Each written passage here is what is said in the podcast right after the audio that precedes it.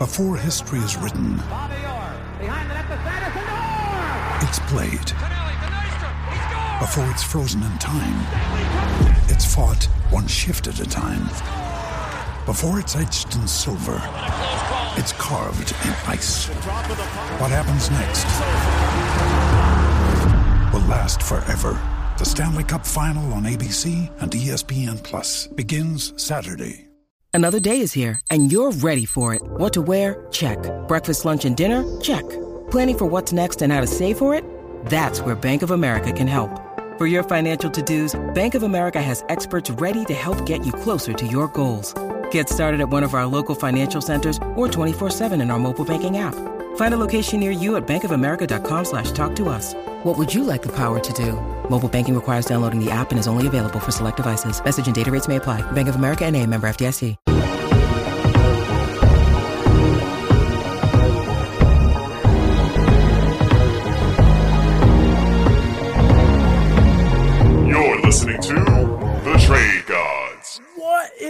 Player profiler nation? Welcome to the latest episode of The Trade Gods. I am joined by my co host, my fellow trade god brethren, the man, the myth, the legend himself, Jason Allwine. What is going on, Jay? Hey man, n- nothing too much. Ready to talk some trades. Ready to, you know, ham it up with you. Ready to, Mhm. you know, just just do it all, man. This is this is the best night of the week every every week. You just gonna sit there and play coy, not act like you debuted a freaking awesome show here on the network this week. You just gonna sit there and not bring it up? I mean, you know, it is what it is, but I I like I like doing this more, you know, with you, my friend. oh yeah, man, baby, trade gods all day. Well, I'm glad that you like doing this show with me, Jason, because we have a fantastic show planned out for today. Uh, of course, we're going to hit WTF, which does not stand exactly what you think it does. It is the which trade is fair. We got some buys and some sells, but it's not just you or I's buy and sells tonight, right? Isn't there a surprise going on today, Jason? oh, there's a big, big, fantastic, super special surprise. Oh, and I, you know what? Let's just stop it. Let's just get right into it. Let's get into the show, ladies and gents. So tonight we are joined by the very first guest in Trade God's history. Jason, please do us the pleasure. Introduce our very special guest. Oh boy. All right. So if all of you know this at this point, I'm running the Instagram and our very, very great friend over at, at Fantasy Guides on Instagram. Go check them out. We have the the mastermind behind that page, the fantastic man, Steve Rippy himself joining us tonight. And I could not be more excited. Steve, how you doing? I'm excited. I'm on I'm on the Player Profiler Brands podcast. I'm on with Jason. Jason, we did some start sit advice this off season. Uh Matty, I listened to you. You know, I listened to your podcast. So this I'm excited. I sh- I'm the one that's excited. You guys don't need to be quite as excited. well, it's going to be a great show. Uh, if you've checked us out before, we're going to hit you with the which trades fair. So we sent you some trades. We got three on deck today. So let's jump right on into WTF. Which trade is fair? Which trades fair? So the first trade tonight that we will talk about is a little bit of a it's a, it's a hefty one. It's a it's a package for a player, Kyler Murray, Terry McLaurin, Kadarius Toney, and a 2023 second round pick. It is the 204, and Team B is acquiring Jalen Hurts in a 2024 first. Holy cannoli. Steve, you are a guest, so you get first crack at this blockbuster. What's your what's your thoughts on it? You know, my first thought is it kind of all depends on how you feel about Kyler Murray and how you feel about his recovery. Um, I think the ACL it's a pretty common injury these days, and we know it's going to take a year. So I think you're if you're making this trade, you're you're you're you're knowing that you're probably not getting full Kyler Murray this upcoming season. But given the fact that he's pretty much the same age as Jalen Hurts, came in one year ahead of him, I I, I kind of like Team A just a little bit more. Um, because Kyler Murray, he's been a top five quarterback for the past three seasons. And if he can get back to, let's just say, top seven, you know, if he can get close to the 20 points per game, he's money for. And then you get Terry McLaurin on top of it, you get Kadarius Toney, and you get that second. I think I like that one a little bit more. It's very, it's very, very even though. I will say there's not like a for me. It's not like a slam dunk. Oh, I'm definitely taking A or B. Yeah, one team didn't dunk on the other. No. Jason, what's your thoughts here? What do you think? Yeah, here? it's a I- big one. It's a big deal. It's a pretty big trade. Yeah, and what Kyler was my buy candidate last last week, maybe two weeks ago. So it- Mhm. it's definitely hitting close to home. And I'm, I'm gonna echo a little bit of Steve. I mean, yeah, we know it. We know that Kyler Murray is one of the best fantasy football quarterbacks when healthy. Um, man, but I'm just also maybe maybe it's recency bias. Maybe it's recency bias, but there's just something about acquiring Jalen Hurts that makes you feel so so good. And you know, we've got Jahan Dotson coming into Washington. We don't quite know what Kadarius Toney's going to be. Which I mean, Jesus, he was he was a buy candidate for me a few weeks ago too. So maybe Mhm. maybe I should be taking Team A, but I, I this is getting getting ahead of myself. Probably one of the closer trades we've looked at in this show ever. Um, and at this point in time, not knowing how long Kyler Murray is going to be playing next season, if at all, um, I'm probably taking the Jalen Hurts side. But I mean, man, we're talking about week six, and we're hearing Kyler Murray's about to return. I mean, then Team A has, you know, they're laughing their way to the bank, no doubt about it. You know it's an even trade when you have to truly get down into the weeds and really kind of split hairs. Mhm. Because, you know, this trade, when I look at it, it kind of comes down to a few different factors. Like Steve mentioned, how do you view Kyler Murray? Are you okay with potentially not having a starting quarterback like Kyler Murray all season? Another factor is Kadarius Toney. If Kadarius Toney is, is a really utilized weapon in that offense, someone you can rely on, this makes this trade a hell of a lot better for Team A. In the 204 in this year's draft, I mean, you're going to come away with a potentially viable fantasy option. De'Von Achane, uh, Tyjae Spears, maybe the tight end one in this class. All of those are options at that spot. Again, the, the 2024 first certainly bolsters the other side because if you know this team doesn't have Kyler Murray all year, they might not be that good. So what if this 2024 first is a top five to eight pick? It again sways it, but I think on on on the surface, in terms of my opinion of these players, I'm going to slightly side with side A. Although Mhm. getting Jalen does feel uh, like an accomplishment in fantasy for sure, especially after the last two seasons. He's been so good, an elite fantasy producer, producer, uh, pr- producer, no doubt about it. But you know, Kyler comes back all of a sudden, maybe you know, pew pew pew pew shots. Maybe he is, he's onto something, and, and they can really get the thing going. So yeah, it all comes down to like you said, Steve, down to Kyler. But uh, Steve, you know, kind of sometimes what we're looking with here. We, we try to work with some absolute bangers. Oh, I love the, the blockbuster ones. When you you guys, if you're on sleeper and those ones come through, that's the Oh, one yeah. that gets everybody commenting. You know these yeah. These like picks for picks. Like here's a first for a second or two seconds and a third. Like nobody ever comments on those, but but something like this, it'll get the chat going for sure. and it's always 50-50 it's if everyone who had interest in the, the player that was traded away this trade's terrible boo get him out of the league everyone who's like oh they're like this trade's cool oh everyone's it's fun everyone has an opinion on a blockbuster uh, but that's why we love it That's why we I, love I'll it. bet you. I'll bet you with this one. This one, the person that got Jalen Hurts, everyone would would be siding with the Hurts side.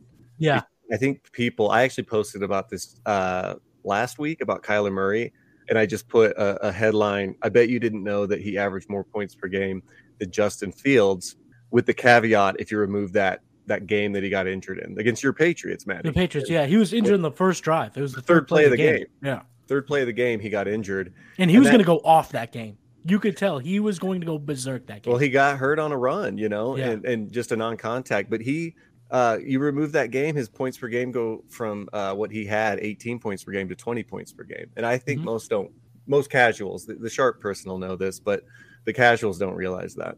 Yeah, that, and that, that makes a, huge, huge difference when eva- evaluating a trade like this. A guy of that caliber, you get him plus those other assets. Yeah, absolutely the type of trade that you're looking to make. Obviously, Team A was uh, looking to sell, uh, or Team B was willing to sell a few assets to get their guy. Uh, let's move on to the second trade. This is the old classic one for one. Stud for stud. Team A is getting Travis Etienne.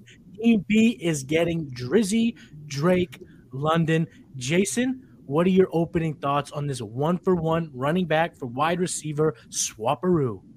Yeah, yeah, yeah, yeah. Uh, last week I was selling Drake London, so it should be no surprise. I'm probably taking the Travis Etienne side here, um, but without getting really into too much of the analysis, I guess. Um, but now to dive dive further, you know, I, I I feel like you're going to want any piece of the Jacksonville Jaguars offense next season, any piece. And one of the reasons I didn't really like Drake London going into next season is Arthur Smith. And obviously, he's going to at least be there next year. So, I mean, I understand this is dynasty and everything, but again, I still think it's going to take an entire new coaching staff to fully unlock the talent that Drake London does have. Again, not knocking his talent. Uh, so, so I'm going to be taking the Travis Etienne side. But what I love about these one for one trades, and we've talked about it on many episodes, obviously Team A needed a running back, Mhm. Team B needed a wide receiver. So you, and I mean, they're both young, everything. So I mean, at at the at the very core, this is a fair, equal trade for me. I, I'm I'm gonna take the upside swing with ETN, even if he didn't reach expectations in 22. Fair, fair. Definitely. Uh, um, when when you see one of these trades, you know that it's a need trade.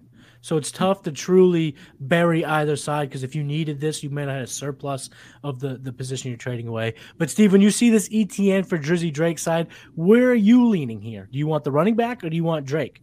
I think it, it depends on how good I think my team's going to be next year. Uh, not Mhm. saying Travis Etienne, some old back that I only get one or two good years, but he's going into his age 24 season. Drake London doesn't even turn 22 till July. So if I've got a younger team, if I've I got a team that I don't think's like going to win it this year or or is maybe an underdog, I like the Drake London side. Um, I know you guys have heard of this website, playerprofiler.com, uh, Hmm. but I, uh, I I learned on there Drake London ranked fifth in uh, target share and second second in target rate last year as a rookie. Um, and he ranked 11th in yards per route run and 14 in fantasy points per route run. So what that shows me, he's a very efficient wide receiver doing very good things as a rookie. Uh, elite thing, I'd say. Um, that offense, just Arthur Smith doesn't really know what he's doing as far as Mhm. utilizing the actual weapons he has. Um, but that that won't last forever. Eventually, you know, we just saw it with the Eagles this year. They they went from being one of the most run heavy teams in the league to kind of being a little more middle of the pack. I wouldn't be surprised if we see that with the Falcons this year, or heck, they could flip the script and and go real pass heavy. So I think overall, I like the Drake London side a little bit more. Um, but again, I, I think it kind of depends on what you're what you're looking to do this upcoming season because I do think that ETN more likely has the better season this year. certainly a fair trade. I can't really get on either side. I can't really, uh, you know, I can't. I can't really fault either team for making this trade. But I think I'm going to side with the Drake London part of it. Like you said, Steve, super efficient. And if Arthur Smith gets himself a more vet, a better passing quarterback, if that passing volume increases. Drake London can truly be a, a very, very special player. We saw him in college be absolutely dominant. Uh, he was in the 99th percentile for breakout age, so he did Mhm. it young. He's come in, he was a, a high draft pick. And on the ETN side, Doug Pederson was at the combine today talking about the importance of the running back by committee strategic approach which tells me maybe they're not going to open up the you know ETN in the passing game. He saw basically his max was three targets last year. Saw it a bunch of times and didn't really go over that mark a whole lot, if at all. So Mhm. I don't know if ETN's going to be that bell cow, do it all, three down guy that we know he's capable of, capable of. Where I could see Drake becoming that really, really, really smashing wide receiver once that Arthur Smith offense gets a little bit more passing volume. So give me the Drake London side, but so far we are two for two when it comes to trades. And if you're wondering where we get these trades, we go over to playerprofiler.com, use the trade finder tool, and if you want to get the trade finder tool, it's easy. No. You can get it right there in the old Dynasty Deluxe section. And if that's not all you want, you want the whole thing, you want the all-in No! package, You don't you do this, want the all-in package, use the promo code Jason. no, no, Jason. We're a team. We have our own. We have a team one. okay, we can use the team one. Is it trade or is it gods? It's trade, right? I thought we just. I, I didn't know we had No, a trade we gods each- one. To be honest, We do. I We thought it have a was trade. Patty, Jason, and then you just know, Underworld. you know, talk to the hand, Jason. Talk to the hand. You know what? Because of because So what they're saying is promo code fantasy guides, and you would get the uh, tiebreaker. no, but use the promo code Matty and get ten dollars off. The Jason one is no longer active. I have I have made sure of that uh, as of 15 seconds ago because of Jason's unwillingness to be a team player for our promo code. But either way, if you want to use the code promo code Jason, want to use the, the trade promo code or Matty, you can get ten dollars off the all in package, and you can use the trade finder, which shows you type in a name, it brings it up, and you can look at all these different trades throughout all these different league markets on what went down, and that helps you kind of set a parameter of what you're looking for. So if you want to do that, go ahead and get to playerprofile.com and use the trade finder. Now, trade number three. This Rough one, it's gonna be fun. I might have to shut off my my earbuds for this one as you guys talk about it. I'm not gonna tell tell you why. Team A acquired Jakobi Meyers, Pat Freiermuth, Treylon Burks, the 213 and the 203. And Team B received Tyreek Hill, K, KJ Hamler. Is it KJ Hamler? Why am I all of a sudden having a brain cramp? You've made me have a brain cramp. It Jason. This is. No, you're right. fault. Albert Okwuegbunam. See, I nailed that one. Nice. In the 110 in this year's draft. So, Steve, how do you see this trade? This massive trade. Uh, how does it play out in your mind? Uh, you know, for me, it kind of looks like, let's just say the, the Tyreek Hill side, you got a hundred bucks, and it looks like the team two is paying for that hundred dollars with like five twenties. You know, it just feels like a lot of pieces. They're they're Yeah. decent pieces, but I'm not super excited about any of those pieces. I'm not. I'm just I'm just medium. I'm meh on Treylon Burks a little bit going forward. I think he'll be fine. Jakobi Meyers just feels like a flex guy, you know, on your roster. And then second round rookie picks. I, I do like that they're the ones the 203. You know, you just mentioned some of those guys that you could get, Mhm. you know, the early part of the second round. But I'm going to take the Tyreek side. I know what I got in him. I think I got two more elite seasons out of him. Uh, and even beyond those two seasons, I think he could still be like a top 12 wide receiver for another, maybe his age 31 season, Mhm. the age Mhm. 32 season, kind of like we saw with, um, well, I think what we could have seen with Antonio Brown, you know, if he if he stayed on the field. Um, and then the 110, I like that pick this year. So yeah, I, for me, it was kind of easy. I like the Tyreek Hill side. Jason, First, tread wanna lightly, commend- Jason. Tread lightly. I want to commend you for saying uh, Albert O's last name because that's something I'll never do. Okwuegbunam. I just say Albert O. I don't think I've ever said it. I, I've only said the O. I have to I have to give a shout out to Matt Kelly. His pronunciation was so on point that it stuck in my head, and now I'm just confident saying Albert Okwuegbunam. Um, shout out Robert Ortiz in the chat for bringing up the Steve Smith stuff from years and years and years Hmm. ago. That we That's a good one too. so anyway, um, Oh, I know what he's talking. Okay. but anyway, I'm glad that for some reason they've joined our show, Trade Gods, just to do that. Um, but anyway, in terms of this trade, I do really love the analogy paying for a hundred bucks with five twenties, um, because, like you said, we know what we've got with Tyreek Hill. I, I mean, you're a Broncos fan, Steve, so maybe you could talk about this a little bit more than me, but I really, really do hope Albert O has a little bit of a bigger role. Granted, Dulcich is there, so maybe not too much. Um, definitely more of a throw in at this point, but um, we have seen some health concerns with Dulcich, so there could be a point where Alberto does hit uh, at least uh, three or four games where he's the only tight end on the Broncos. I'm not even going to talk about KJ Hamler. Um, I think he had his chance last season, but with Tim Patrick coming back, I think he's at this point more of a non-factor. Um, man, but then going to Team A, Jakobi Meyers, best free agent, wide receiver on the market, best one. Pat Freiermuth, I'll talk about him a little bit more. He's a guy. Um, and then Treylon Burks. Treylon Burks, I like his ceiling. I really, really love his ceiling. We know what it is. And especially in, in terms of being a hardcore man, dude wrestles and kills hogs. That's pretty badass. Um, so so that's really, really cool. And then getting two two second round picks and a pretty pretty loaded rookie class, I might add, is is nice. It's nice. Um, if Treylon Burks hits the ceiling, I'm taking Team A.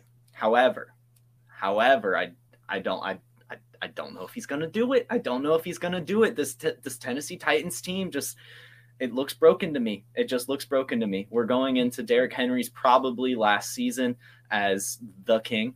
Um, Malik Willis is I, I, think he's going to start. That's some speculation right there, but I think it's going to be him. The Titans can free up $18 million in cap by releasing Ryan Tannehill. And they're already under the cap. They're already under the cap. They've got to work some magic. So I, I just, I, mm, I'm sorry, Matty, because I know this is you on hey. A. Way to bury the lead there, son. I'm just, um, I think I'm taking Tyreek Hill there. I agree. I agree. I think I think we overvalue age a little bit too much in Dynasty. And I want to say he's 28, 29. And I mean, yeah, he's got two or three more seasons left in him. He's got two or three more seasons left in him, and he's quarterback proof. He's quarterback proof. So I, I think I'm taking the Tyreek Hill side, but I mean, it, it's still very fair. It's still very fair. So, first of all, Robert Ortiz in the chat. Jason and I were not at Player Profile when that was happening, so don't besmirch our names. Second of all, show me the receipts on where you thought Cooper Kupp was any good because clearly you probably didn't. You probably suck at fantasy, but thanks for joining the show, and I'm glad you're a fan of us. Uh, but anyway, let me go ahead and uh, surprise little plot twist here. This is my trade that I made in the TGIF. I am on the side getting the pieces over Tyreek Hill. And the funny thing is, the way you guys broke down the $100 bill or the the 520s was actually the exact reason why I did this trade. Yeah. I look at my team now as a, a laundry list of assets. There are no starters, there are no bench because there are no fantasy points. And what I was looking to do was take my, uh, uh, let's call it, this is the analogy that was used on the game plan when we were talking about tearing down when I had Adam and Mike on from 40 Chess. I took my $500 stock and I turned it into five $100 stocks, hoping that a few of them shoot up in value. I could sell off some of those. Now, if this was September, I can tell you guys, as two of my buddies here in confidence, I ain't making this trade. I am not selling Tyreek Hill if we're getting into the season. But at this point in the year, I'm telling myself, okay, Treylon Burks, if Aaron Rodgers goes to the Tennessee Titans, Derek Carr goes to Tennessee Titans, none of that can be completely ruled out. We've seen crazier things happen. Treylon Burks' stock will skyrocket. Jakobi Meyers is going to get a massive contract when that happens. His value should go up. I'm a huge fan of Pat Freiermuth. You guys stick around because we're going to talk about Booth in a little bit. Yeah, but, I'm not the one that said he was just a guy. That was Jason. No, no, we, we Jason. listen, we gonna get into it. We gonna get into it. But you know, I completely understand what we're you know the criticisms of this trade. The highest pick and the best player went to the same team, and on the surface, that just doesn't look like good process here. But when I looked at my roster, I looked at my team build, I thought I could take Tyreek Hill, split him into a number of yep. different assets. I've already had offers for Pat Freiermuth that could help me truly build off this. I'm gonna sit back on them. I want to wait but the 203 and the 213, I think I can get viable players there. And as opposed to getting the one pick, the one shot at it at the 110, I wanted the mm-hmm. two the two chances because I think that this draft class is going to prove to be very very good throughout the entire second round. So I, I I definitely understand the criticisms. This trade could absolutely come back and bite me in the old keister because Tyreek Hill does have those two years. Everything you guys have said about his skill set and about him being quarterback proof, I completely agree with it. He is an absolute beast in fantasy. And to be completely honest, I could see myself trying to trade back for him closer to the season. I could because he is that good. But uh, yeah. I just had the, that was more of a trade court segment than which trade is fair because I can't I can't I have I'm biased. I made this trade here, but I wanted to to bring it up in front of you guys and and let me, and you guys could kind of give me your opinions here. So well, to summarize these three trades, and then this is the fun part. We get to pick which one we think is the most fair. First trade, Team A got Kyler Murray, Terry McLaurin, Kadarius Toney and the 204, and traded away Jalen Hurts and got another additional 24 first. Second trade we talked down was a one for one running back for receiver Drizzy Drake London for Travis Etienne. And then the best trade that's ever happened in the history of fantasy football, where one team got five great assets and traded away four bums. Just kidding. It was a very, very fair trade. So now that we've gone through each of the three trades, Steve, which one do you think is the most fair? WTF? Well, I think the easy one, the most fair would be probably ETN and Drake, the one for one. You know, it. The other ones, there's there's a lot of pieces to them. It's it's a lot of uh, three and four for one type deals, mm-hmm. you know. And this is the one that's a one for one. So yeah, I would say the ETN Drake London feels the most fair. Absolutely, Jason. What you got here? Which which trade is most fair to you? Yeah, I, I'm agreeing with that logic there. I mean, obviously both teams have their needs met on this trade, and they're both youngish you know, going to ETN and then very young Drake London. Um, these are building blocks for dynasty teams, needs met, all of that fun stuff. So that's that's probably the most fair. On surface, I initially I thought this would be the my pick as well, mm-hmm. uh, but after we kind of went through it and just hearing kind of Steve's analysis on Kyler Murray, I'm going to go with trade one being the most fair because I do agree what he was saying. If you believe in Kyler Murray long term, and if you believe he's going to get back to that 20 point a game type of player, that top five to seven QB in Dynasty, I think this trade is the most fair because I think you have a chance now to have two starters plus that 204. I really, really like that. So I'm going to go ahead and say that that is my pick for the most fair trade. And we actually have a, a system here, Steve, where we can declare a winner. Mm. on which trade is the most fair. And how do we do that? We ran all three of these trades through the trade analyzer on playerprofile.com. Go ahead and rewind about, I don't know, 10 minutes, and you'll get my whole spiel on why you should use the promo code Matty and not Jason to get the all in package. But I won't do that again. So we have all three trades ran through the trade finder. First, I'm going to start with trade number three because none of us picked it. So let's get it out of the way. Trade analyzer agrees with Mr. Kiwoom. I'm going to tell you right now. Trade Analyzer has my side favored by over 100 lifetime value points. So maybe I am part machine. I've always said it on the show, right, Jason? I am a cyborg, apparently. Yeah, because yeah. The machine tends to agree with me. Yeah, Matty is short for machine. I like that because the Bert Kreischer movie is coming out soon, and I am the machine. I like that. Very, very good. Let's go back. Let's rewind to trade number one. Yep. This was probably the closest trade that we've ever seen, according yep. to the trade analyzer. But is it even more fair than the second trade? It is actually. It is the most fair trade that we talked about tonight. The trade analyzer actually has the first trade we talked about, the Q, the two QBs plus being swapped, as an under one point difference in lifetime value points, the closest we've ever seen. The other trade was absolutely very fair, under 30 points, and we're talking about a, a percentage points here. So 28 points overall between the two. It's kind of a pick 'em there. So it's definitely fair, but looks like I am crowned the winner of the best trade of all time and this segment. So that's going to wrap up WTF. We also have some buys and some sells that we cannot wait to dive into. So why don't we stop dragging our feet and jump right on in? It's time to buy and sell. So it is custom on this show for me to kick it to Jason to see if we are going to start with the buys and sells. But we are joined by a special guest today, Jason. So I'm going to kick it to you, Steve. Should we start with the buys or the sell? Uh, let's go with a buy. I want. I always want the good news first. Okay. Three buys that we are going to feature tonight. Steve is talking about why you should buy low on Najee Harris. Jason is talking about why you should buy quarterback Desmond Ridder. And I believe you should buy Chase Claypool. Huh? What? I'll get into it for a second. But Steve, the floor is yours. Why should people buy low on Najee Harris? Uh, just based on the the high expectations that he had uh, going into the season. Um, I, honestly, I didn't have as high of expectations. I don't know if you guys did as well, but I think in general, where he was being drafted, people expected big things. They expected the Najee Harris from the previous season, and they just didn't get it. He was much worse than he was last year, but he wasn't quite as bad as I, f- I feel like people think. He still finishes the RB 14 on the season. And I think if you asked the average fantasy fan, like, hey, do you know where Najee Harris finished last year? I feel like most people would think, oh, outside the top 24 right. easily. Like, I just think that's the perception that I've felt from people. And he's you know Miles Sanders. Everyone talked about how good of a comeback season he had. Well, he he did worse than Najee Harris. Uh, Dameon Pierce was before he got injured was being talked about. He averaged less points per game than Najee Harris. Mm-hmm. Uh, Kenneth Walker did worse than Najee Harris. So I think the thing is, it's it's all about the value. I think his value is suppressed right now. I think mm-hmm. next year.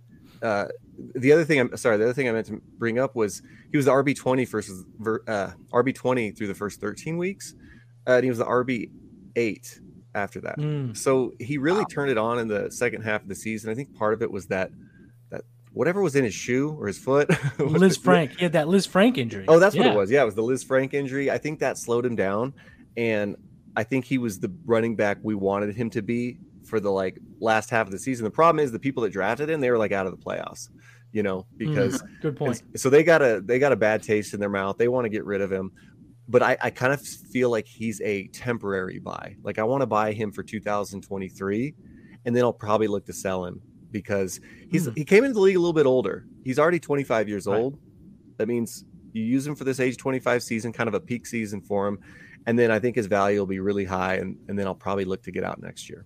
That's my that's my take, my long-winded take on uh, what I think of Najee No, Harris. we definitely want you to dive into it. Everyone listening loves this type of analysis because you know dynasty doesn't end; it never sleeps, and you can still make trades right now. You know, I mean, let's cut to 15 seconds ago when I made the best trade of all time, and we talked about it. Um, but Steve, Steve, how do you see his 2023? Do you see it closer to the you know running back 14 of 2022, or do you see it kind of that peak of 2021 where he really killed it and was a top 10 option?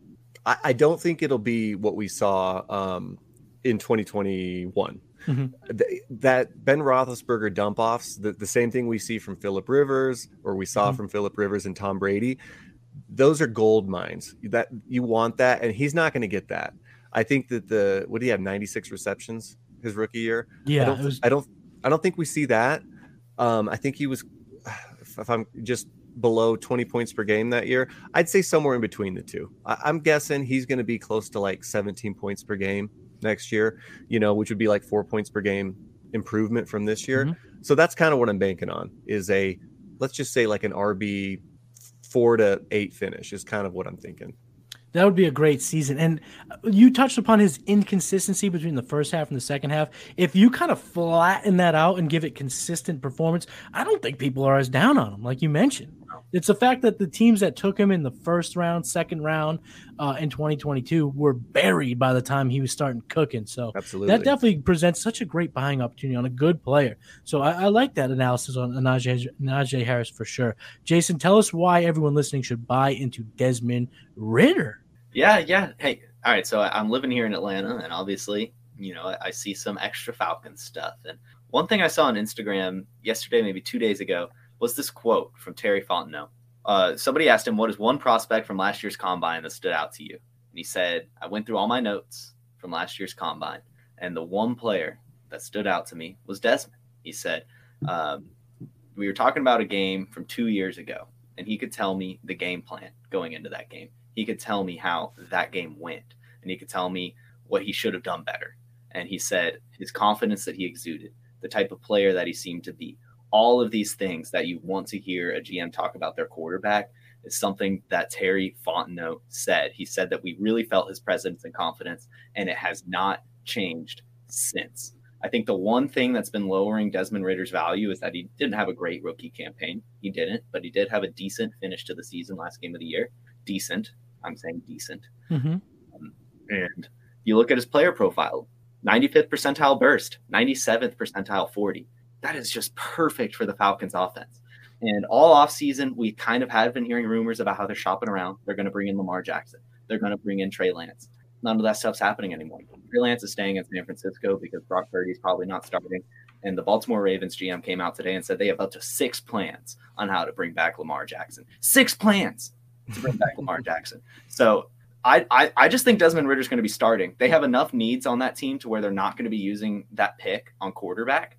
And I, I mean, I think he fits the system well enough in, in all these in all of these things that I just think they roll right with him again. And if he sucks, they know that they'll have a really high draft pick to go get Caleb Williams in 2024. But right now, I think Desmond Ridder is going to be the starter in 23, and he is not priced that way, especially in superflex leagues. Well, that was going to be my question to you. In a superflex league, let's say you don't roster Ridder. So you're going to take your advice and, they're going to go out and, and, and, try to buy.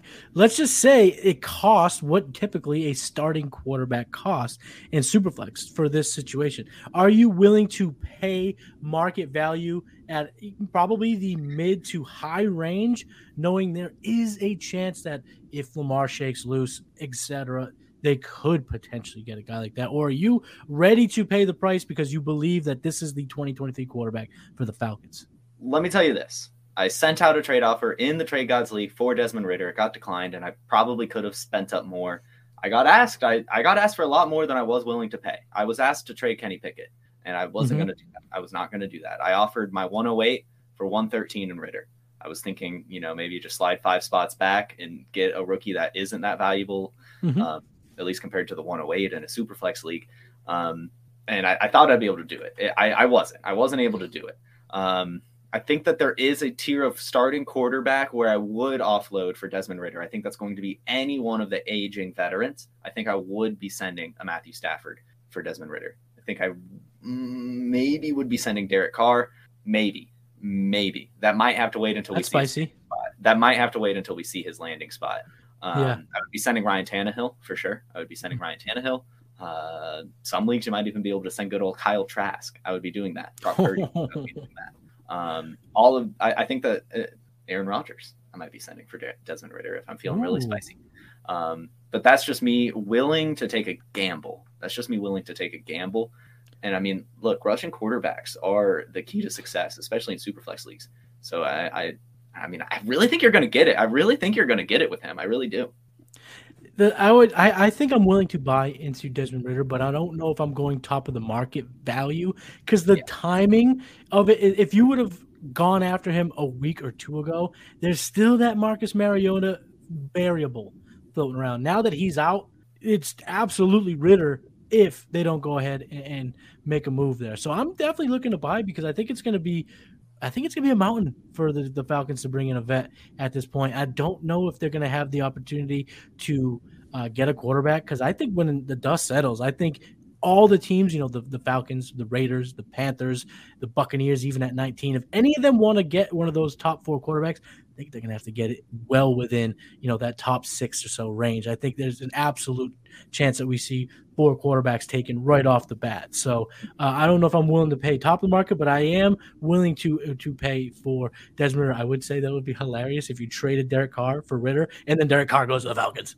That would be just well, yeah. I mean, so I mean, to kind of go back to what you said about Mariota, I mean, there is an argument to be made that since they released Mariota, they're expecting Ridder to be the backup. I mean, like that. That's that's, that's possible sort of logic. And I mean, the Falcons, I want to say, have the second most cap. So I mean, they have room to make moves. But I mean, you could also argue that those moves are going to be used to uh, upgrade an already really good offensive line, bring mm-hmm. in another another good weapon, or just you know finally shore up that defense that has so many holes on it. So I, I don't know. I, the Falcons have so many ways that they can go that I just think Desmond Ridder is the most fun dart throw to take. I'm not really like Kyle Pitts is so expensive. Drake London is so expensive. Um, I don't. I'm not in on Tyler Allgeier. I'm not mm-hmm. in. So mm-hmm. I, if I'm gonna take a piece in the Falcons offense, it's gonna be Ridder. The thing I do like about Ridder, you just mentioned it. Even if you if you get him for the right price and he's the backup in Atlanta, he still holds a little bit of value in Superflex. If you're in a super deep league like the TGIF, where we're 14 teams Superflex, where I've been scrounging for quarterbacks, trading for the likes of Baker Mayfield and all those type of bums, you know, you're trying to just get quarterbacks at this point. So I think overall, the, the point is correct. Ridder should be a buy. Uh, for me, I'm just tempering my price tag. I just need to make yeah. sure that I'm coming in at the right price and I'm not overspending. But talk about doing the opposite of overspending. I'm saying buy Chase Claypool because I think that the value on him has it's plummeted. It's gone really, really downhill. He did not have a single double digit performance in Chicago. But I'm looking to buy because he's so cheap. Because let's just go down the hypothetical road here. Let's go down narrative street. What if the Bears don't attack the wide receiver position? Or let's say they get a Jakobi Meyers. They spend at the top of the market, get Jakobi Meyers. There's still a role for Chase Claypool in this offense if they get a guy that goes over the middle. They spent the 32nd overall pick. Remember, the Dolphins don't have a first rounder. So they basically traded a first rounder for Chase Claypool. They're not going to give up on this kid. They think that they have a weapon in the 6'4, 238 pound guy who can run a 4.42. His speed scores, burst score are both above the 90th percentile. He's an athlete. His best player comparable on playerprofiler.com is Brandon Marshall. I think a guy like that, if he can find his way in this offense, if he can take his game to a just a little bit uh, next level, a Brandon Marshall type can absolutely succeed where Justin, you know, Fields didn't show that he's the most precise passer a guy who can go up and get it, a guy who can go run after, a guy with blazing speed and crazy size can be beneficial. And in the seven games on the Bears, he did see four of them with five or more targets. Now, you can argue, well, he didn't do shit with it, and it's a fair point. But he was seeing some targets. And if this offense takes a step forward, the offensive line improves, they build a more competent, consistent downfield marching type of offense. I think Chase Claypool can be not a stud in fantasy, but absolutely a starter in your flex position. And if you can get him at the dirt cheap, rock bottom prices that he's probably going for now, I think I'm going to look to do that. So, Steve, do you have any thoughts on on Desmond Ridder or Chase Claypool? I do, but I'm hesitant to say. let it go. Let it go. yeah, no, dude, attack us. Uh, I'm not probably looking to buy either one of them. Okay, that's the next show. Uh, that you guys are listening. We'll come back next week without Steve. I'm just kidding. Sorry, kidding, no. Steve. Go ahead. No, no, I, tell us I, and I was into Desmond Ridder going into this last season. Uh, Yeah. I drafted him uh, in just a single. This wasn't in a super flex league, but in a single quarterback lead. I, I think I took him in like the late third round or something as my kind of a backup quarterback. And I think the problem is I don't know. Like he didn't show anything this year. Mhm. Uh, like I, I've also drafted Jalen Hurts in the past as a rookie. I took him. He was a third round pick in a dynasty league, and Jalen Hurts also a third round NFL draft pick. He showed us something. You know, there was those big spike weeks his rookie year with Philadelphia, where it was like, okay, I I could see this. I could see this guy being a cheat code quarterback with that rushing upside. Desmond Ridder, we just didn't really see it. I mean, he had I had it pulled up here, but I, he had like 38 rushing yards in his first start, and then it was like nine, eight, nine. Nothing to get excited about. He only threw two touchdown passes in those five games. I I just don't know that he's that good. He wasn't a very accurate quarterback in college. Um, I, and and Matty, you were saying that you think all those quarterbacks will be gone uh, by the time Atlanta picks at seven. yeah, I do. Okay. I, I and you're, it's it's possible that, that they're all gone. I'm just wondering what if, you know, what if like Will Levis slips, you know, Mm. what if any of these quarterbacks slip?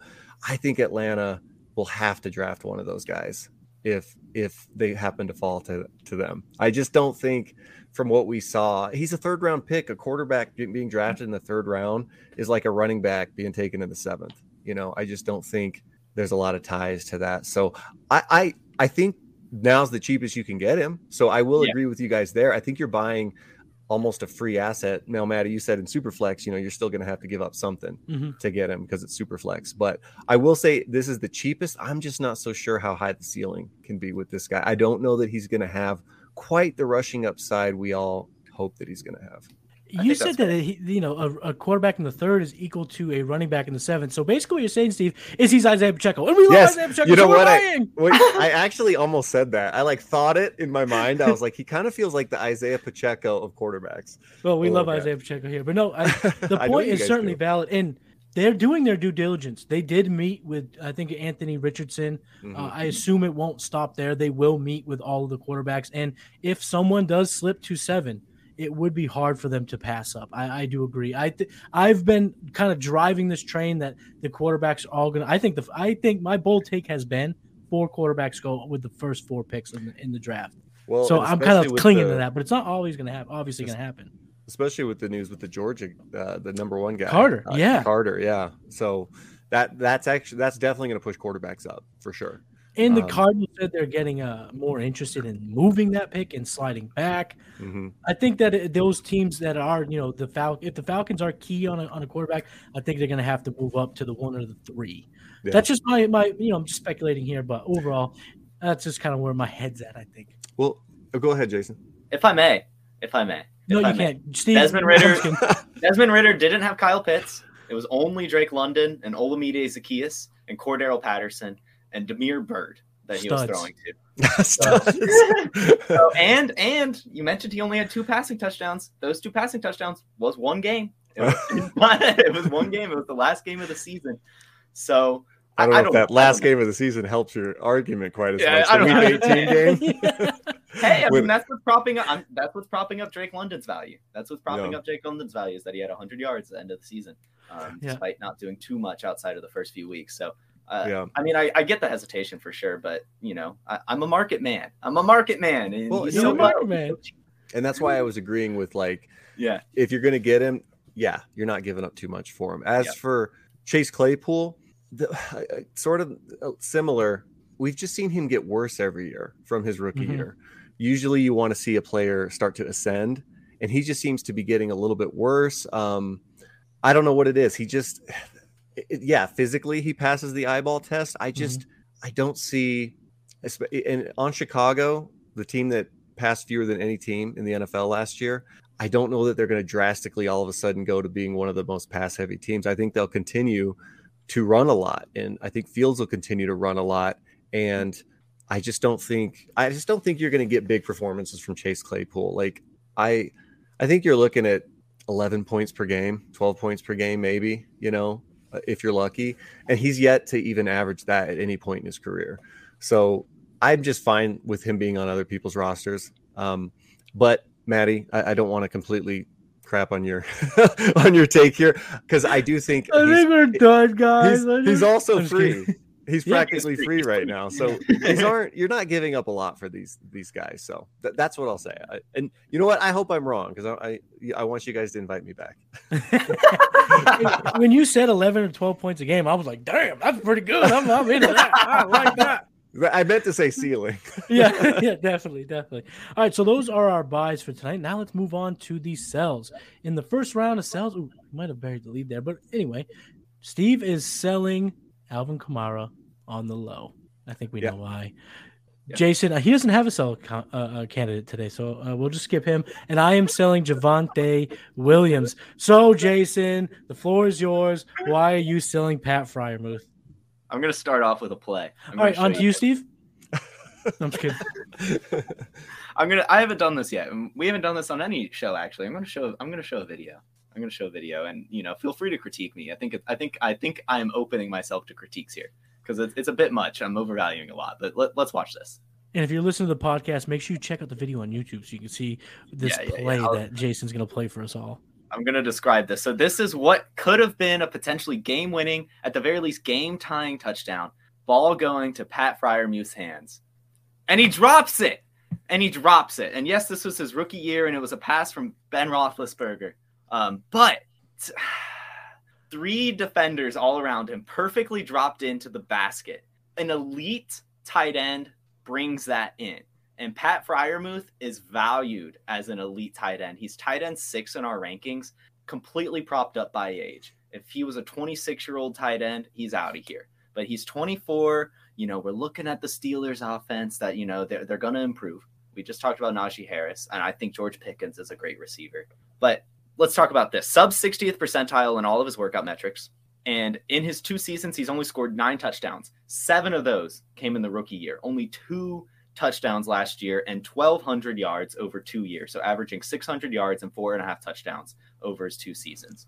It's just not that great. Don't get me wrong. He's getting plenty of opportunity. But when you're getting plenty of opportunity, you should produce. But he's not. His efficiency is bothering me. 37th in true catch rate, 33rd in target separation. He's not getting away from slow ass linebackers and 30th in fantasy points per target, 33rd in QB rating per target. He's literally making the quarterback that is throwing to him look worse than any starting quarterback outside of every team. 33rd. So it's just it's it, he's not worth the value to me. I, I think he's a fine tight end. I think he's a fine tight end. But I I mean going back to other Steelers tight ends, I would rather have been starting Heath Miller than I would Pat Freiermuth. Um, and I think you can trade him. Um, Dallas Goedert is lower than him. Dalton Schultz is lower than him, who I think is literally Pat Freiermuth's ceiling. Um, you could get Dawson Knox plus, uh, just attach yourself to an even better offense that'll get more touchdowns for sure. So I'm just I even even at his peak, I'm just not I'm not expecting it, and I also don't think he will hit his peak really ever. I don't think we're he's ever going to hit what we expect him or want him to, and I think that's exactly where we're valuing him is where we want him to be valued. Steve, you want to go ahead and give your piece on Pat Freiermuth before I go in on this man? Well, it's it's funny. Jason brings up Heath Miller. This the timing of this is great because I was having uh, dinner with my kids, and my seven year old had we were playing NFL trivia where he reads me questions uh, on these trivia cards and I see if I can get them right.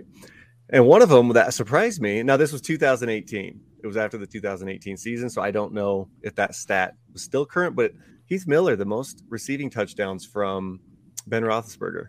Uh, nice. That was, or sorry, Ben Roethlisberger. His touchdown passes, the most mm-hmm. he's ever thrown was to Heath Miller. I was nice. surprised by that. I thought it would definitely be AB. But um, no, I agree with that. I think that I feel like there's something every time I've posted anything that has Pat Freiermuth on it, I feel like everybody is like, "Oh, he's a stud." Like, Yeah. everybody just thinks he's the stud.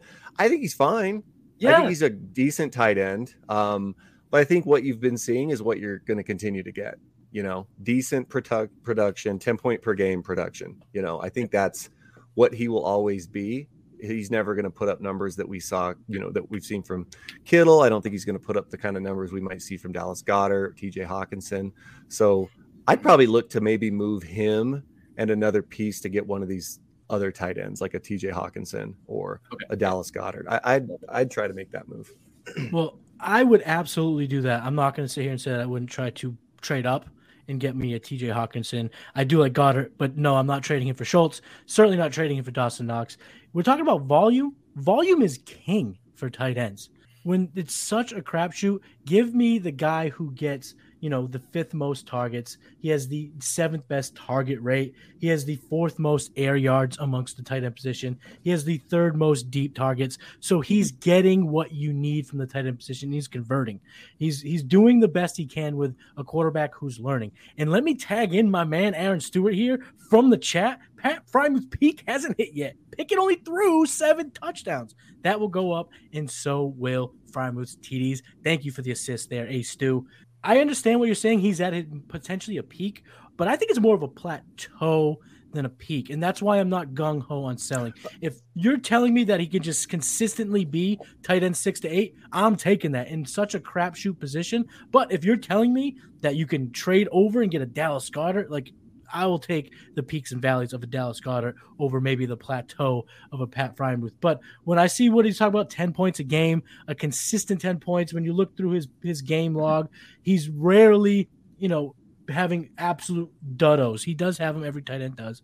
But I what I see from Pat Freiermuth is a guy who's not going to be Kelce, he's not going to be Pitts or Hockenson or one of these studs. He's just going to be Heath Miller. And if you rostered Heath Miller throughout his career, year in and year out, you had a reliable, startable, good tight end. And then in your tight end premium leagues where receptions matter, he's getting those receptions. He was sixth in the tight end position with receptions uh, right there. And another metric that I do tend to uh, really I, I gravitate towards it, or the combination of two metrics here on the data analysis tool that I gravitate towards, is the combination of yards per route run and unrealized air yards. He was seventh in yards per route run and fourth in unrealized air yards. If those air yards convert just on a, a better clip in 2023 and he maintains that top seven yards per route run metric, I think you'll see his production go up. You could see him get closer to that thousand yard mark if Kenny Pickett takes that next evolution.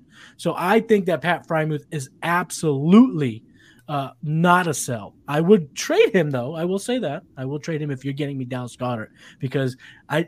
This is how I know you know me so well, Jason. You knew I was going to disagree with your take, but you slid in a nugget that I couldn't disagree with because I would agree with it. That I'm going with Dallas Goedert. All right, so that wraps up the Pat Freiermuth talk. I'm glad we got through that. I'm glad we got to uh, air out our uh, differences. I'm glad that Steve is in between us on the stream. We might have to duke it out a little bit more if we were close together this week. So that's uh, I'm glad you brought that up because you know the discourse is where I think people certainly learn uh, in, in fantasy, in my opinion. So Steve, why are you selling Kamara when he's probably at a low point?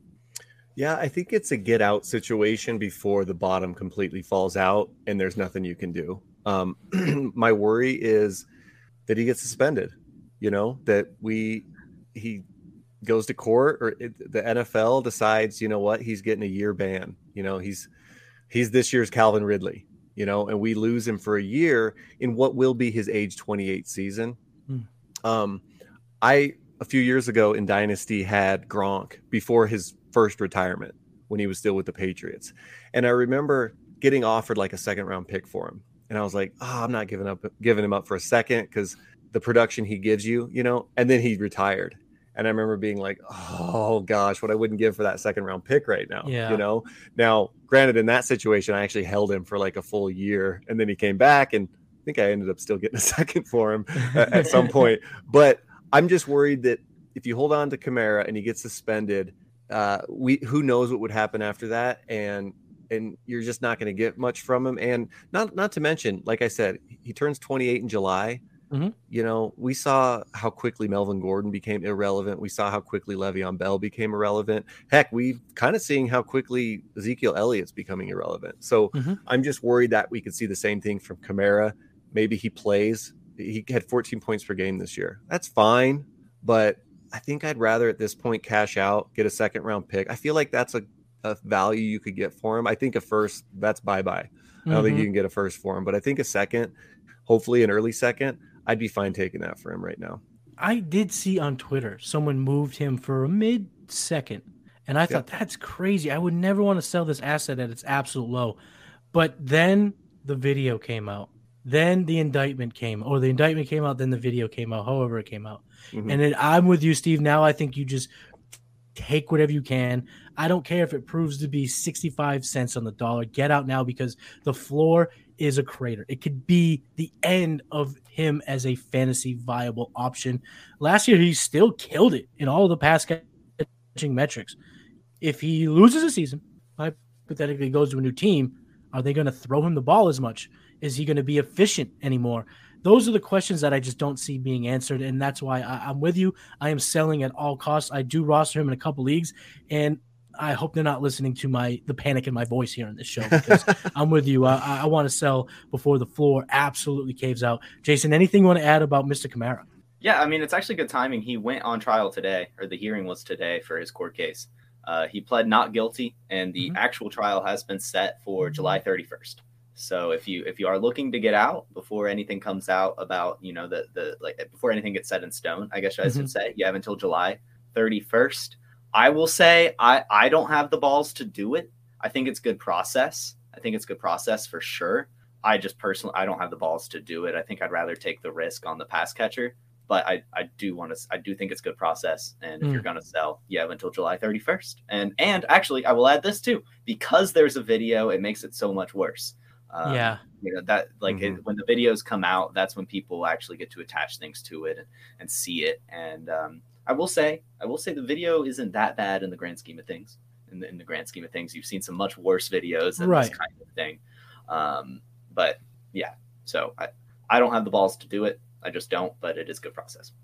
And to Steve's point, if he was 25, 24 Yes. and Yes. this happened, I would probably just bear down the hatchet, see what happens. But the fact that he might not play again until he's well into his 28 uh, year, mm, yeah, it gets a little bit more dicey here. Uh, I am selling Javonte Williams, another running back. Uh, the reason why I'm selling him now was I think you'll see a little bit of a spike in his value.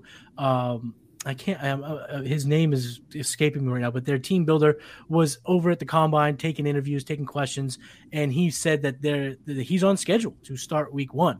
Um, I think that he's full of malarkey.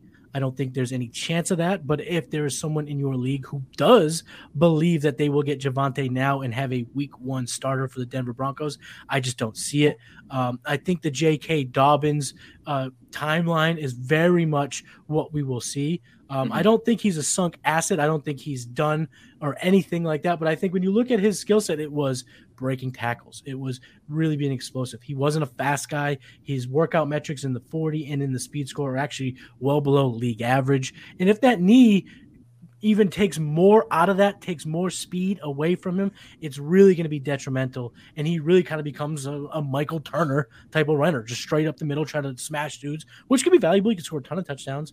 Uh, but I just, and then you add on the regime change. Sean Payton has no loyalty to Javonte. With this running back class being so deep, he could get a he could take somebody in the draft, he could sign somebody, he could bring in some guys that he thinks fits his vision more, leaving Javonte kind of the odd man looking oh the odd man out looking in when he gets back from his injury. Um, i love the prospect loved him last year. The injury was absolutely devastating to me and so many people who play fantasy but i think now is the time to take advantage of the positive news that came out from the denver broncos at the combine and try to sell and get you something that's a little bit less risky heading into the 2023 season. Anything either one of you guys want to add about javonte williams? Yeah, I I had this point that I would have brought up, but you already brought it up. The the 40 time. I know 40 time, whatever. But it matters a little bit when you ran as slow as he did. Hmm, You know, he ran a 462, which is like bottom. Like that's that's kind of the threshold. You don't want him running any slower than that. Yeah, and he ran right. about as slow as you can run. So I just the thought of him losing a step isn't exciting to me. Now he's still explosive. He had a good Mhm. vertical. He had good broad jump, and his his three cone was was decent. But and he's a great tackle breaker. He broke Yeah. PFF's record or grade or whatever for broken tackles, and I think that'll still be there. Um, but next season is he how much we even see him next year? That was a bad knee injury. Mm. You know, Yep. this could be like you said. You just brought up J.K. Dobbins. I feel like we could be getting a J.K. Dobbins 2023 season from Javonte, and he's still a very young back, so he's still got plenty of time to come back. But um, I'm just not as maybe it's I'm a self-loathing Broncos fan, but I'm just not super high on him. I'm just kind of eh, okay on it. So if I can get something good for him, I think I'm probably fine selling selling high, like you just said. And to kind of match a, a few of the names we brought up today, I don't think you're that far off from a Javonte Najee swap. I think you'd have to add to Javonte to make it happen. But I think you're sitting at the negotiation table if you bring up Javonte for Najee, and that's a swap I'm absolutely looking to make, something Mhm. of that nature. Yeah, Definitely. I like that. Well, and the to my last thing to add is that the Broncos GM, after saying that Javonte will be ready for Week One, he also went on to say that they are looking to bring in another running back. Yeah, it seems like that has been a common thread throughout the combine interviews was we need Yeah. to bring in, we're going to explore the running back position. We don't Yep. want our room, we don't want our room to stay stagnant. We want to keep improving the room. We're going to look to do so. So this is the time to do it. I mean, this is a super deep uh, free agent class. This is a super deep rookie draft. So there are chances to bring in running back. So, uh, you know, an injury like this, uh, I- I'm looking to trade. And if I could trade up, definitely, definitely is a good process. so, and the Broncos kind of have a loaded roster other than running Yeah. back. right. You know, Yeah, running back's they actually one of their weak spots if you consider Javonte's kind of a weak spot in it. So I, I like that analysis.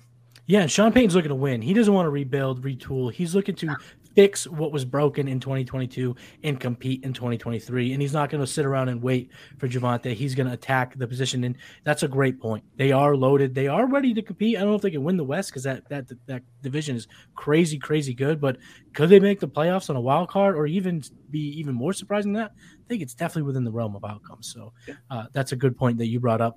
So that's going to actually, no, it's not going to end our sell segment because our guest has a surprise sell high candidate, Yeah. Rachaad White. Steve, tell everyone why you should sell Rachaad White on the high. Well, I, you know, I wanted again. I wanted to be a good guest for you guys on, on as the first one. I wanted to come with just a little bit extra. Yeah. I want to be prepared. So no, uh, Rachaad White. Um, I was I was higher on him like, super high coming into this his rookie year, but I liked him. And I don't know about you guys. I watched a decent amount of Buccaneers games. Partly, I I figured it was going to be Tom's last season, so I kind of wanted Yeah. to watch Yeah. the last of Tom Brady. So I got a I went to a game this too. Uh, they played the Chiefs, so I got a lot of Tom Brady and the Bucs games uh, to watch this year. And Rachaad White, just he just I just got the meh vibes from him. Like he was super inefficient. Um, the only reason that he was doing decent was because we brought this up earlier, but Tom Brady with the dump off passes, he and Fournette splitting the the workload, we're still getting like five receptions a game, you know. Mhm. And I think now people are just gonna they're just thinking, oh well, now he's gonna get like ten receptions per game because Leonard Fournette is gone. Well, but so is Tom Brady. I don't know that Yeah, we can just count yeah. on Kyle Trask Yeah. or whoever they bring in dumping the ball off to him, you know, 10 times a game. And he just did not look efficient to me. I think this offense is going to take a step back. Um, he's actually an older running back for a rookie. He came in as a 23 year old rookie. So he's going into his age 24 season. And that's not old as far as like mileage on his legs or anything like that. But you guys know you've, you've played Dynasty enough. When a running back gets to like 25, people are already like, oh, he's already on the downturn, you know, and he's getting close to that. So I think the most you could get for him might be right now. They could still bring in another running back. So um, yeah, I'm I'm just I want to get out because I'm not. He doesn't blow me away.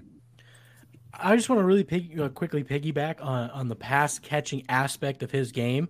A lot of that was supported by catching passes. He split with Leonard Fournette and still was 11th in the league with 50 receptions. Tom No. Brady threw the ball 733 times last year. That was the most in the NFL. Most in his With career. Most in you exactly. It was the most in Brady's career. And Brady's been chucking it for years. Over 700 attempts this year. If that number plummets, wow. I mean, we could be looking at a totally different offense. And, you know, sometimes where there's smoke, there's fire. I've seen number of mocks where the Buccaneers are selecting Bijan Robinson in the first. I don't see that happening. But the fact that people in the know, people in the circles are hearing things, hearing whispers that they might be looking at another running back to replace Leonard Fournette does not bode well for Rachaad White. And I think now's the time to attack because if the end of the draft concludes that Sunday the draft ends and the and the Buccaneers take a running back in the first three rounds, what you could get for Rachaad White is cut in half, maybe even 75% less than what you could get right now. So I'm with you, Steve. I'm selling Rashad White as well. Jason, what are you doing, Rachaad White? You gonna sell? You gonna hop on the sell train? Yeah, yeah, definitely. I actually sold him a few weeks ago for uh, I, I can't remember what I added, but I got D'Andre Swift. Oh, um, I, think, I think that's a good. I think that's a fun move. That's a great move. I like it. Yeah. I don't even know if that's selling. That that's that's a damn good move. Yeah. All right. Uh, Well, that, before we say goodnight, before we uh, you know send Steve off for the for the rest of his Thursday night, we got a couple of questions in the chat that we're going to answer. This comes from Vatican, Vatican, I think Vatican. So in a 12 team start 11 superflex half point PPR, his team's awful. He's got Herbert, Khalil, not Justin, Keenan Allen. So he's going to trade Herbert and Keenan Allen to get the 102 DeVonta Smith. Wait, huh? That's super flex. It's that's probably Oh, okay. It is okay. yeah. Uh, my brain shut off. Herbert. It is Justin Herbert. I saw the K and thought Khalil. This is how much I like Khalil Herbert. So it is, he's trading away Justin Herbert and Keenan Allen. So that stack, that that Charger stack to get the 102, the Slim Reaper, a late 2024 first, and Skyy Moore. Steve, are you making this trade? Are you or do you want the Justin Herbert side in Superflex? because he's saying he took over an orphan and his team is terrible, I'm I'm, I'm going to take the trade. Keenan Allen, he is going to his age 31 season, uh, Mhm. and he barely played this year. He's I, I think we're going to see more injured Keenan Allen. I don't think he's going to be. The fact that you're getting something for him right now, I think is good. Um, I like the 102 this year. It, you take your quarterback there because we know Bijan's going first, so Mhm. you could take your pick at whatever quarterback you want there. I love Devonta Smith in his situation, and you're getting kind of Maddie, like you were saying with your trade from the beginning of the show, you're Great getting a of all bunch of assets, and he, if he's a bad team, that's what you need. You- You're not going to win games with just Justin Herbert, so Mhm. I, I like this trade a lot. Jason? Yeah, I mean, him saying his team is absolutely awful makes me want to fall in line with Steve, but I just I hate, absolutely hate trading away Justin Herbert. I hate it. So Me too. Uh, man, like I hate, like Me I, it, too, dude. it makes me mad thinking about it, but I do love DeVonta Smith, and I mean the 102 is fantastic. That's your pick at quarterback because that's going to be Bijan. None of those quarterbacks are going to be close to Justin Herbert, but you know, 20. I don't. You don't know if that 24. You don't know if that 24 first is going to be late. You don't. You don't. Um. So you know, I think you got to take the assets there, but I mean, I almost just kind of want to ride the ride Justin Herbert just to do it. But I mean, you're getting that. You're getting the return you should get if you're doing that. So.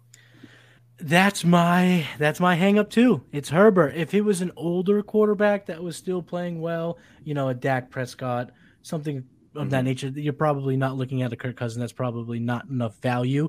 Uh, of, co- of course, I do that, but trading Herbert and Superflex, it's really hard for me to do. Even if you stink, I want to build around that. But like you guys said, if he's awful, the assets do matter. You're getting potentially two or three starters, maybe a fourth after the 2024 rookie draft. So it makes sense in a rebuild.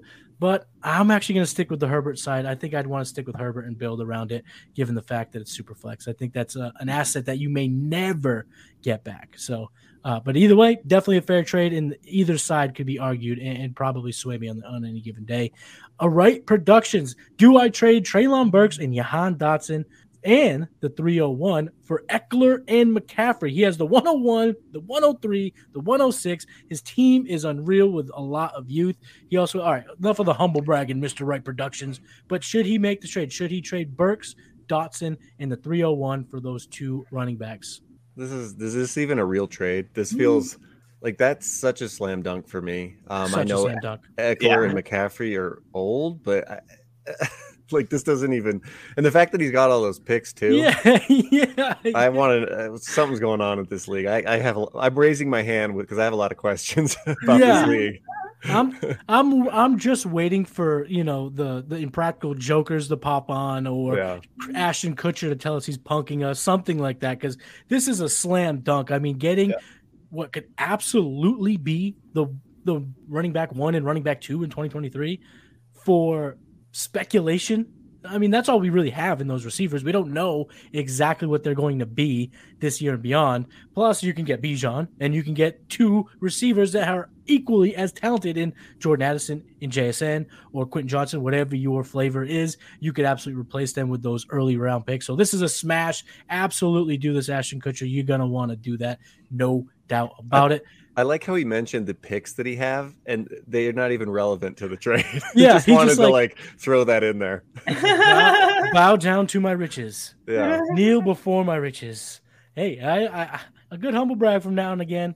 You know, I can't hate on it. But that's actually going to wrap up tonight's show. Steve, thank you so much for being the very first guest on the Trade Gods. You absolutely killed it. Your takes tonight were great. I'd say they were even quite godly. So make sure you tell all of our listeners where they can find you on socials, where they can get you content, all of that good stuff. Yeah. So I'm I am on Twitter, not as active on Twitter. It's uh, fantasy uh, fantasy underscore guides. But uh, if you're listening and you're on Instagram, that's where I most spend most of my time, do most of my content. It's just at fantasy guides on Instagram. Shoot me a DM. You'll catch me there. I also have my own podcast, the Fantasy Guides podcast, where me, my brother, and a college buddy of mine who played college football. We just talk fantasy football for about this long. I think we usually go to about the hour 12, hour, hour 16 mark. So Awesome. if you want to hear another podcast talking trades and dynasty and talking all about the rookies, check out the Fantasy Guides podcast. Make sure you guys check that out. Jason, where can people find you? yeah, spend again all my time on Instagram uh, at Roto Underworld. um, then, that's here. Um, and then, and you know, like you mentioned, I launched a new show this week on. yeah, network, make sure so you plug that morning- show, baby. Yeah, yeah, I got to plug it. So um, every morning, 10 a.m., Monday through Friday. I'm not doing the weekends. Wake and take with me. I drink some coffee and talk about the latest news around the NFL. Just about 20 minutes or so, and you know, y- you get it all covered. You really do. Uh, so come join me there, and then of course here on Thursday nights, and you can follow my personal Twitter at jfootballwine. Make sure you're doing all that. And while you're at it, like this video and subscribe to the Player Profiler YouTube channel. And go ahead and throw me a follow on Twitter as well. I'm at Matty Kiwoom. Follow both of the Player Profiler TikTok accounts at Player Profiler and Profiler underscore NFL. And if you love fantasy football, which if you're tuning into the show, you obviously do, make Yeah. sure you join the Player Profiler Discord channel where me, Jason, and all the members of the underworld are talking fantasy 24 7. He's Jason. I'm Matty Kiwoom. We're the Trade Gods. Talk to you later. Peace.